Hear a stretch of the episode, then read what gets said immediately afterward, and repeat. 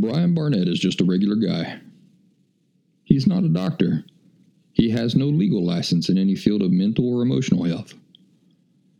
Brian Barnett merely shares the insights he's gained from his personal experiences for anybody who may choose to use such information as he or she personally chooses, while accepting full responsibility for his or her own individual thoughts, feelings, behaviors, and actions. Brian Barnett assumes no responsibility whatsoever for anybody's individual choice to expose himself or herself to any information that Brian Barnett shares. And by listening to this program, you're acknowledging that you, and only you, are responsible for your own thoughts, feelings, and actions.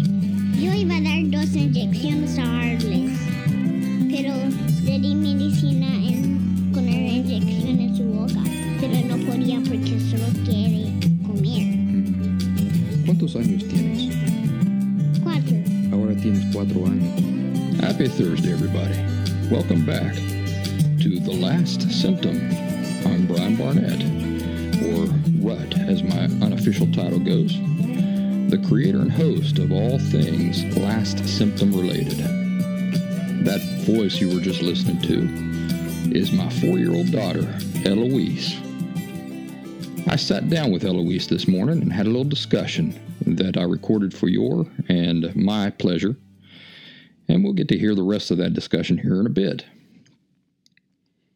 Before we get into that, let me tell you about thelastsymptom.com, which is my website full of growing, free resources for those who are interested specifically in authentic, full recovery from borderline personality disorder. By extension, the site is also intended as a resource for anybody dealing with emotional disorders in general, and it is especially intended as a resource for anybody who has ever been hurt by those with emotional disorders and who is now trying to make sense of that experience.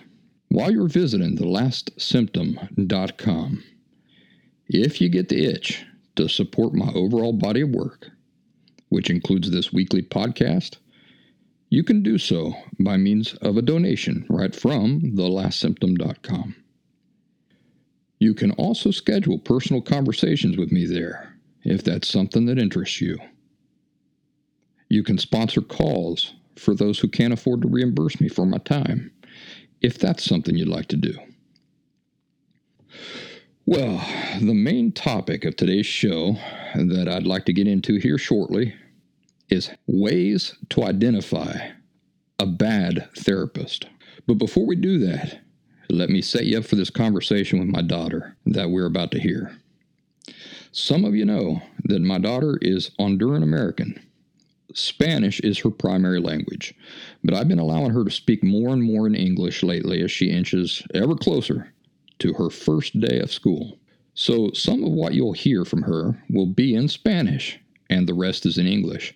What I did was allow her to speak in Spanish, but then I tried to repeat the same parts of those Spanish portions of conversation with her again in English for the benefit of all you crazy daisy English speakers out there.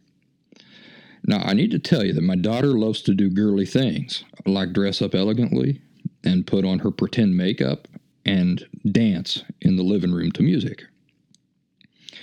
And at first, when Arliss chewed up her shoes, I didn't think much about it. In fact, I laughed. because what we're talking about here are cheap, rubbery shoes that can be easily replaced, and they're not shoes my daughter wears except to play princess in and to dance around in. It was when my daughter told me, Those were my dancing shoes, Daddy. And her voice cracked a little like that, as if she wanted to cry. This was when I had a flash of images in my head of being her age and having things that mattered greatly to me that nobody else could see value in, and how much it hurt to have my parents or anybody else act with indifference to my property. You know, even today, as an adult, you probably perceive the way people view your property as a direct reflection on how much they value or do not value you, yourself, right? Well, that was kind of the flash of insight that I had when this whole shoe chewing event went down. And when I had this flash of empathy, it immediately snapped me out of this mindset that it was no big deal that Arliss had chewed up her shoes. And I immediately saw that it was, in fact, a very big deal. So there's the setup. And here's my daughter, my sweet Eloise, age four. ¿Puedo, ¿Puedo hablar aquí? Sí. Bueno, um, tú tomas agua todo el día. Eso es gracioso, pero no sé. Bueno, ¿qué hablamos del doctor? Estábamos viendo zapatos y te encontramos unos zapatos nuevos, ¿verdad? Porque, porque me, porque Alex me comió los otros. De eso yo quería hablar. ¿Cómo te sentiste cuando Arles comió tus zapatos? Me sentí triste. Eso quebró mi corazón. ¿Para qué usabas es- esos zapatos? para bailar. Ajá. Así que te eran zapatos muy especiales, ¿verdad? Hablamos un poco en inglés, ¿eh? Okay. So, yesterday, Yes, sir, yeah. yesterday we went to, The, The- shoe store. yeah, but first where did we go? Oh, wait. I'm gonna talk right. We went to the doctor of puppies and then to the. I almost said doctor again. Well, it's uh, the doc the the puppy doctor is actually called a veterinarian, We but I understand what you're saying. we went to the vet to the doctor of puppies Mhm. and then we went to the store shoes and then we got my shoes Mhm. because because Arliss just tear up my shoes and buy them. That's right. You had some shoes that you use for dancing, right? You like to dress up in your dress, Uh-huh. and then your you call them your dance shoes. yeah, but And then when I play music, you can come out and you dance to the music, don't you? And so these shoes were really nice shoes that you loved. they they had flowers and then when and I didn't it made me mad when artists bite my shoes of dancing. Yeah, and I laughed at first, didn't I? Because I thought, Podemos, can we talk in Spanish again? okay, so if you want to, I'll do. okay. Lo llamo los zapatos dorados con los con los. Que tenían las flores sí y eran como un poco brillantes, ¿verdad? sí They were like bright shoes. Yeah. eran toda- dorados. Mm, mm, dorados. No quiero decir pedo.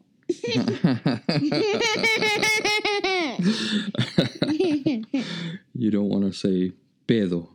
Why not? Porque no es importante. This morning, uh, what did you say you were? What kind of uh, checkup did you say you were giving Arliss? Una inyección también. Yeah, you were playing doctor and you were giving him a checkup, and you said, Arliss, this is a fart checkup. oh man, that was funny. How did you come up with that? because it's because it's red or something. Fart checkup. That's really funny. Yeah, because it's right that color. Uh huh. Green. Green. Yeah. It's right that color green and that's why And the color green makes you think of farts. Yeah. That uh, it's because that's because the it's porque ¿cómo se cómo se llama ro, rojo? Red. Ro- Rojo is the color of una manzana. Right? Verde is el color de la grama. Right? So verde is green, and that's the color of grass. And then rojo is red, and that's the color of an apple. Most apples. Oye, papá, Mm-hmm. yo no sé ese color todavía. I know, honey. You're having a little trouble with that, aren't you? Ujú. This is green or verde. Oye, papá, Uh huh.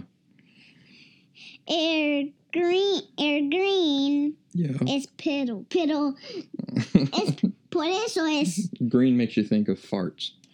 por eso es pero. Okay. Por eso lo llamo pero porque es como rojo. I understand. I understand too. All right. Well, let's uh, tell the folks here uh, more about this these shoes. So, Arliss, he chewed up your shoes, your dancing shoes, Uh-huh. which are were not expensive. Why do you call them folks? the people that will be hearing us, people that will listen to us, you know, como la gente, la gente que nos escucha. All right. So, We ha- I had shoes, they make me mad when artists chewing at my shoes. Well, it's not funny. I know, and I want to describe them. They're just rubber shoes, so that they weren't expensive. And when Arliss chewed up your shoes, I laughed at first, didn't I? Because I thought, well, we can just replace those shoes. It's no big deal. But then, um, what did you tell me? How did it make you feel? I said it broke my heart. Yes. And then, you know what? That was when I realized that these shoes were not just shoes that could be replaced for you. These were very special for you because they were your dancing shoes. Mm-hmm. And then, guess what? Then my heart was broken too. Why? Well, because I knew that Arliss had chewed up something that was really important to you. So, yesterday, we went to the shoe store. Did we find anything good? What did we find? What are those? Shoes dancing. Dancing shoes, huh? Dancing shoes. And do you want to describe them? What the, what color are they? They're um they're Here. they're shiny Mm-hmm. and is They have a heel on it. it had a heel. This is your first shoe that has a heel on it, isn't it? This is my first shoe that has like a heel and it's sparkly. Sparkly, yeah, you're right. And this is my newest ones because this are we went to the shoe store. hmm You keep talking. You don't. You don't have to be so close. You, it'll hear you from here. Okay. Yeah. Te escucha desde aquí. No tienes que poner la cara bien cerca. You know, and this is it's like a mirror. I can see. I cannot see my. It's Face, it's because- silvery. It's really. Yeah. And uh, It's a little dirty down here. yeah, but so these are your new dance shoes, aren't they? And you've been wearing them around the house. They're very. These are the probably the fanciest shoes you've ever had. Look how I use them. Okay. Right, Is that how you put it on? There you go. Oh, that's nice. Right there. Mm-hmm. We got them ready, and it's not too dirty, but it's a little dirty. So we got your new dance shoes, and uh, you're feeling better about all that, aren't you?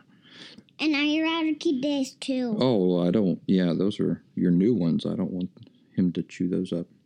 So we just got to keep him out of his path. So how are things going with you and Arliss? Is he a good dog? Yeah, He's a good dog. He's just a baby, and he's still learning, like you're learning, right? And like I'm learning. Guess when I'm going to stop learning? when? 200 million trillion years from now. And only then. I'm learning every day. So we got to be easy on ourselves, don't we? Mm hmm. Got to be nice to ourselves Yeah, nice. and patient. Yeah, patient. I don't want you to just jump around and around and walking in the up there. On the ceiling? Yeah. Well, um, Eloise, Cataline, I've enjoyed talking to you today. Good. Thank you. I love you mucho. Mucho. Cahucho. You're making me crazy. all right. Well, thank you for helping me out today. I'm going to turn this off, all right? Mm. I hope you enjoyed that as much as I did. All right, the main topic for today ways to identify bad therapists. Got your pen and paper ready? Number one, if your therapist does not know the difference between the terms mental illness and emotional disorder, you have a terrible therapist. How will you know if your therapist understands the difference and significance between these two things? Like this he or she will not use the terms interchangeably. Also, he or she will not talk about mental health, quote unquote, issues when what he or she really means is emotional health issues. Just recently, the subject has come up on my group again, and so let's just run over some relevant details. One person says that uh, she recently asked Can BPD start with a grandparent and affect a grandchild? And a doctor told her uh, that borderline personality disorder comes from a predisposition for this mental illness, which is borderline personality disorder. So if this is your doctor, immediately fire that doctor. Borderline personality disorder is an emotional disorder, not a mental illness. What's the difference? A mental illness is a physical problem. It deals with the, the functioning of your brain. That's a mental illness. An emotional disorder is built simply on misconceptions about the nature of fundamental aspects of life the true nature of feelings, true nature of self, true nature of life. So if your doctor don't know this, uh, maybe you should go to school for another seven years. Borderline personality disorder is an emotional disorder, not a mental illness. And while it's inherited in every case, notice what I'm saying, it's inherited in every case. I'm not saying it's genetically passed on. I'm saying it's inherited in every case. What else do you inherit from your family? You inherit lots of things. You inherit your culture from your family. It's a learned aspect of your life. Likewise, borderline personality disorder is a learned aspect of your life, just like culture. Subtle, distorted misconceptions about the nature of feelings, self, and life get communicated and passed on through family members' unhealthy attitudes. The unhealthy attitudes that they walk around with communicates unhealthy ideas to you as a child, which you then adopt. This creates a whole bubble atmosphere in these families. All of the members walking around living with the same subtle, unhealthy misconceptions. And new children are born, and they're born into this environment, and of course, they get communicated these same misconceptions through the unhealthy attitudes of their fa- other family members, which they then adopt, and this and it just you know goes on and on from family members to family members. So that's the first one. if your therapist doesn't know the difference between mental illness and emotional disorder, get rid of them. Number two, if your therapist insists on focusing on genetics, fire your therapist and go interview a different one like yesterday. In other words, don't wait around. Just get rid of that person. They're not going to be able to help you at all. Notice this conversation I had with somebody this morning and how destructive it is, and how much time and energy is wasted away for no practical, constructive reason. The person says, I'm curious, Brian, if maybe you know any scientists or individuals in the professional group that would be willing to do a full study related to genetics from start to finish. And here was my response Why is it relevant? Why would that study be relevant? The answer is that if authentic recovery is your objective, this never dying subject of genetics is not relevant at all. It's not relevant at all. If you're simply curious, and that's why you want to know what is happening on a microscopic scale, it's still not relevant for purposes of recovery. Knowing what is happening on a microscopic scale will not facilitate what you simply still have to do in order to authentically recover in any way. While wondering about this issue and does not contribute in any way toward your practical advancement in your recovery, it does contribute to obstructing your recovery. In what way?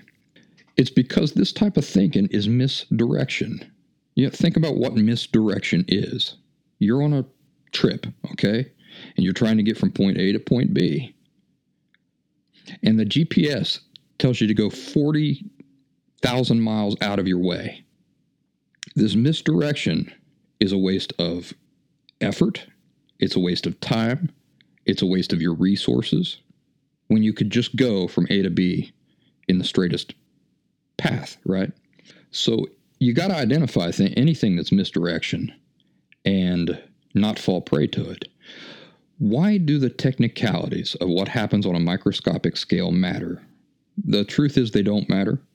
Not you or anybody else needs to know what happens microscopically in order for you to begin getting better, no matter what's happening microscopically. Borderline personality disorder is curable, and the steps to curing it remain the same for everybody. Now, listen closely, because borderline personality disorder is caused by subtle misconceptions about the nature of feelings, self, and life it's a disorder that's born from poor emotional education, nothing more. No pill, no surgery, no CRISPR gene editing will ever be designed to straighten out your or anybody else's misconceptions. Do you know what the only thing is that straightens out misconceptions? Accurate insights. A pill can't give you accurate insights. CRISPR gene editing can't grant you accurate insights. Nothing that is learned that has to be relearned can be done via a laser, a pill, a surgery, gene editing, nothing. Nothing. So the only thing that is relevant is can borderline personality disorder be eliminated? Yes, it can. If you understand the true nature of what it is and what it is not. And if you unlearn and then relearn some very fundamental aspects of life, nothing, absolutely nothing, that anybody will ever see under a microscope changes these two realities. One, that borderline personality disorder is curable. Two, that to be cured, you have to unlearn some things and relearn those things in a more accurate way. No shortcuts, ladies and gentlemen. Do you see how a good therapist will be able to maintain focus on what matters, which is anything that can contribute in a constructive or practical way to your efforts to totally rid yourself of borderline personality disorder or any emotional disorder? And this same therapist will at the same time not get sidetracked by irrelevant things that do not contribute in any practical way toward that goal. Do you see how time and energy spent sidetracked on anything that does not constructively contribute in any way to your real objective is misdirection? It's a total waste of time, energy, and resources. Good therapists have the wisdom and the insight to not only know this, but they'll be good at identifying where you're getting off track. And then that therapist will be good at pulling your focus back to center. Number three, if your therapist even implies that borderline personality disorder and PTSD are rooted in the same causes, or that they're the same things. You have the worst therapist of all time. Fire him immediately. This is evidence that he does not even understand the most basic fundamentals of what he's supposed to be an authority on.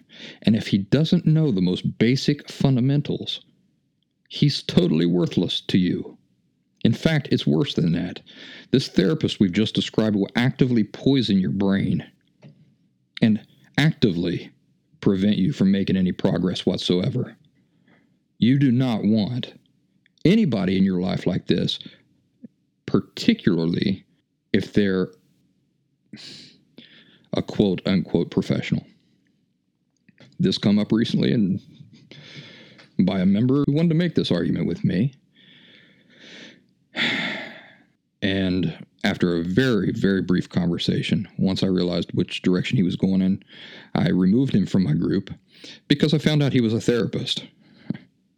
A therapist, been in my group for a while, who uh, wants to argue that borderline personality disorder and PTSD are the same things. They're not, and don't let anybody poison your brain with this sort of misinformation.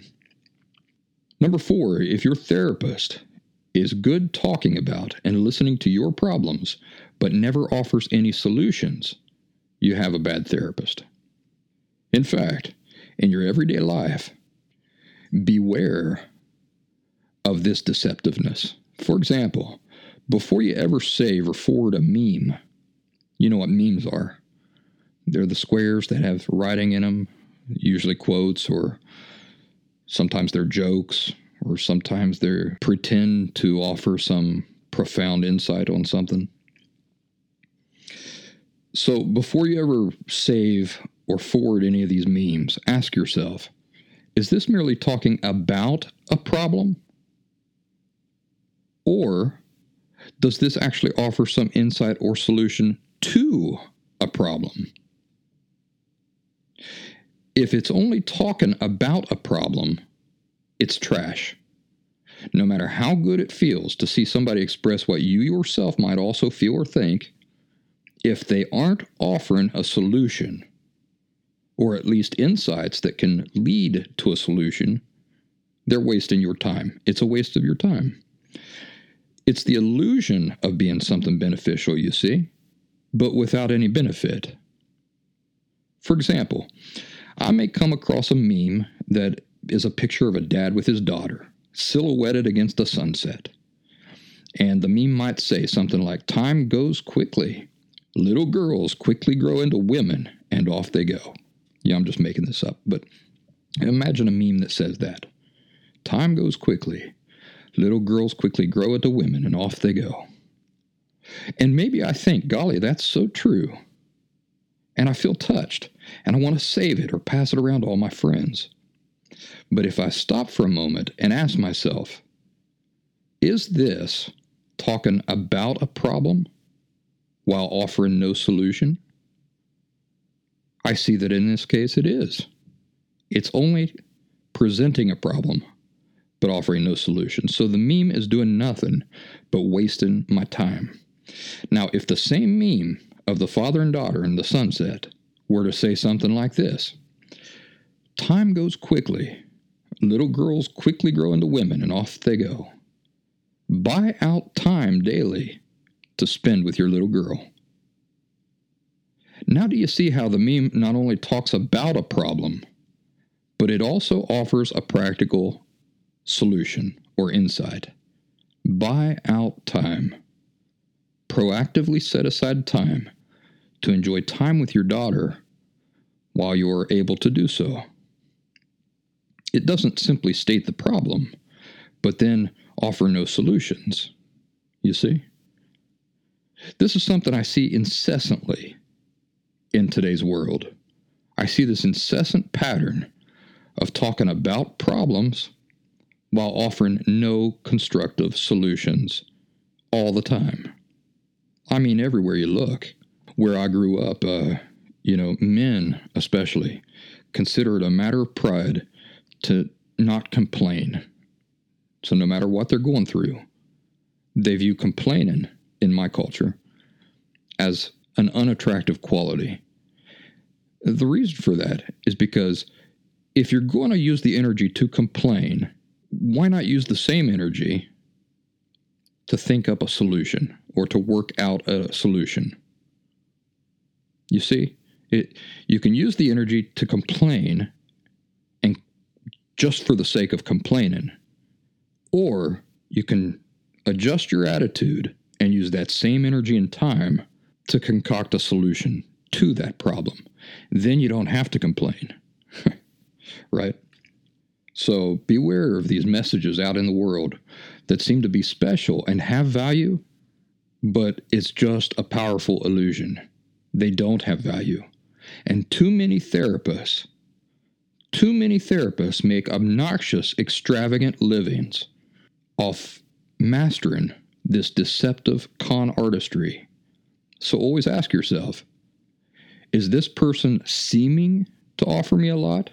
But when I really think about it, are they simply talking about problems while offering no practical solutions? That's the qualifier right there. So that you're not wasting your time, always ask yourself is this offering an insight that can lead to a solution, or is it offering a solution? If not, don't mess with it. Number five, if your therapist uses their academic accomplishments as proof that they know what they are talking about and as the reason why you should trust them, you have a bad therapist. Why do I say this? Because academic accomplishments do not equal true understanding or insight. And a person with true understanding or insight on a matter does not depend on certificates or documents to make their cases for them. A person who depends on a document hanging on a wall to present a case does so because they have no case. So they instead resort to showing off this external superficial thing as the foundation of their entire argument. Now, notice that I'm not saying that academic accomplishments are bad or anything to be ashamed of. That's not my message at all. What I'm saying is that a person who has genuine insight and understanding on a situation can communicate that insight and understanding just fine so that it's obvious they truly know what they're talking about without them ever having to bring up their academic experience or background. Therapists are no different than plumbers or mechanics or electricians or doctors or carpenters or anybody in any other profession in the sense that qualifying to be a plumber does not in itself mean that you are a good plumber.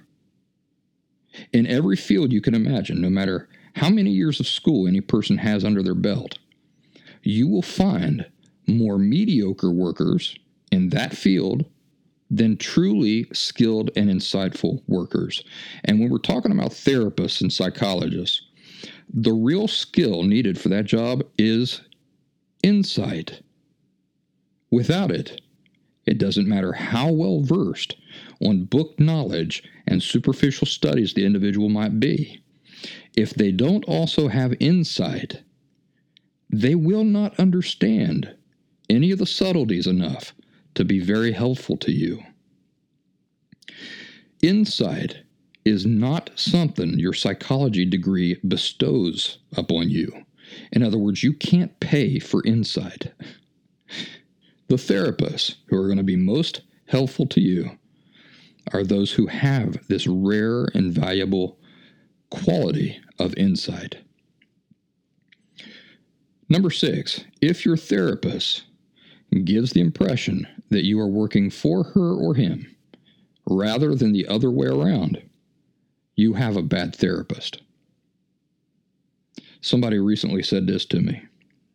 My psychiatrist of 10 years always told me that borderline personality disorder did not fit my temperament. She ended up firing me after I became high risk. And this is what I've got to say about that. This is a problem of this person's own perceptions. Therapists can't fire you because you're not working for them. They're working for you. You've hired them.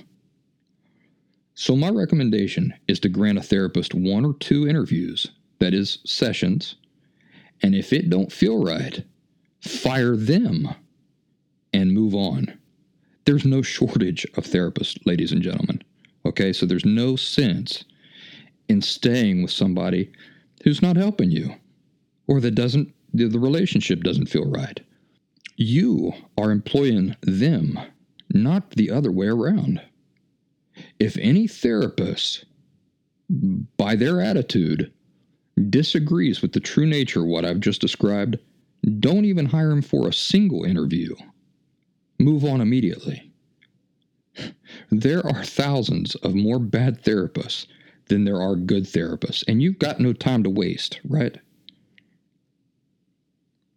You're not interested in wasting time or money supporting or just blowing your time away on any of the bad ones. It's like a book, you know, there are thousands of books I want to get around to reading. Good books. And you know what? I'll never have time in a single lifetime to get to all these truly great books. So the only solution is to apply the 20% rule. Every book that I pick up to read gets 20% of my time to grab me. If a 100 page book can't grab me within the first 20 pages, I'm tossing it in the garbage and I'm moving on. There are too many genuinely excellent books out there for me to waste any more time than this on the trash. Do the same thing with therapists. There's too many of them, and most of them are lousy. You want the good ones. Number seven, if your therapist is not willing to share details of her or his own past issues, you have a bad therapist.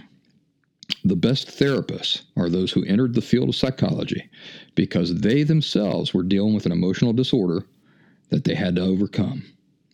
These therapists understand that trust, intimacy, and honest sharing are imperative for them to be effective at helping anybody else.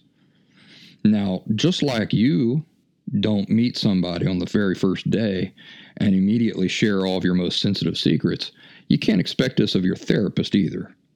But as the two of you go developing a relationship and you work together, the therapist should begin to open up to you too. Not just one sided, where you're the one who has to do all the sharing, while the therapist just coldly sits there jotting things down in a notebook like you see on TV. When I was in Arizona attending the intensive program I often talk about, the owner of this program actually invited me out to his house one day, his personal house. So typically, I would get an hour scheduled with him uh, at the Institute. And we would go into his office or whatever. This day, he specifically had his secretary schedule me uh, for that time out at his house. And she gave me his address, and I drove out to his house, which was about a half hour out of side of Scottsdale, out into the desert, to this person's house who's an author and a celebrated voice in the psychology world. We sat for a little bit and we drank coffee in his house and talked. And then he said, Hey, how you feel about taking a walk? And I said, Sure. So me and this this guy, this I, I want to say famous guy because I mean he is known. Uh, he and I walked around his neighborhood for about an hour and continued talking, and he openly and honestly answered any questions I had, some of which were extremely personal. And you know, think about the trust that that took on his part. I could share those things with you right now. I could share who he is and share these personal things that he shared with me in confidence with you. He, he didn't know me all that well. Obviously, I'm not going to do that. I'm simply mentioning that to show the level of intimacy and trust that he was willing to share with me rather than uh, simply expecting me to do all the talking and sharing. So, this is the sign of not just a good therapist, but an amazing therapist. We're talking about league of his own type stuff. So while you may not be able to expect exactly this level of openness and sharing from your specific therapist in your town, it's not too much to expect, at the very least, this same spirit of sharing and openness. So there you have it seven ways to identify a bad therapist. There's more uh, but those seven will get you started pretty good, I think. Well, cowgirls and cowboys, we've reached the end of our program. Remember to run over to thelastsymptom.com and support my work or take advantage of the many resources there. And here we are. We've reached the infamous, encouraging finale.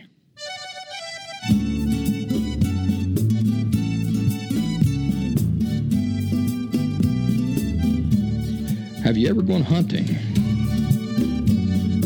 Have you ever hunted for snipe? well, if you haven't, you've been missing out. Where I'm from, one of the first things we like to do when we get somebody visiting from the city is to wait until late at night and take them out into the woods snipe hunting. We all get together in our pickup trucks and we drive out to the remote back roads of the woods. When we find a good spot out in the middle of nowhere, we park and we all start combing the woods looking for snipe. When you see one, you just club it and bring it back to the truck. City boys who don't know what snipe look like usually have a lot of questions about what it is exactly that they're looking for. Don't worry, don't worry, we often tell them. And we give them a vague description of what it is we're looking for. Trust us, we tell them. You'll know what it is when you see it.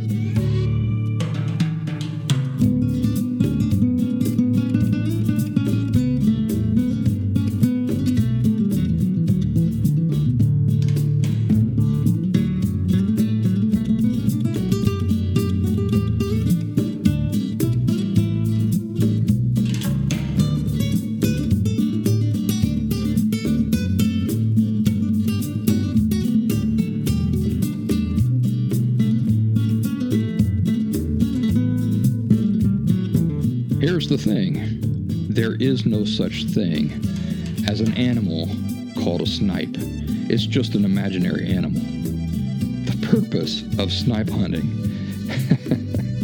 is to get a city boy way out of town, trudging through the woods, hunting an imaginary animal. And when the time is right, everybody hops in their trucks and drives away, leaving the city slicker to figure out that he's had a practical joke pulled on him and walking back to town, cursing everybody under his breath.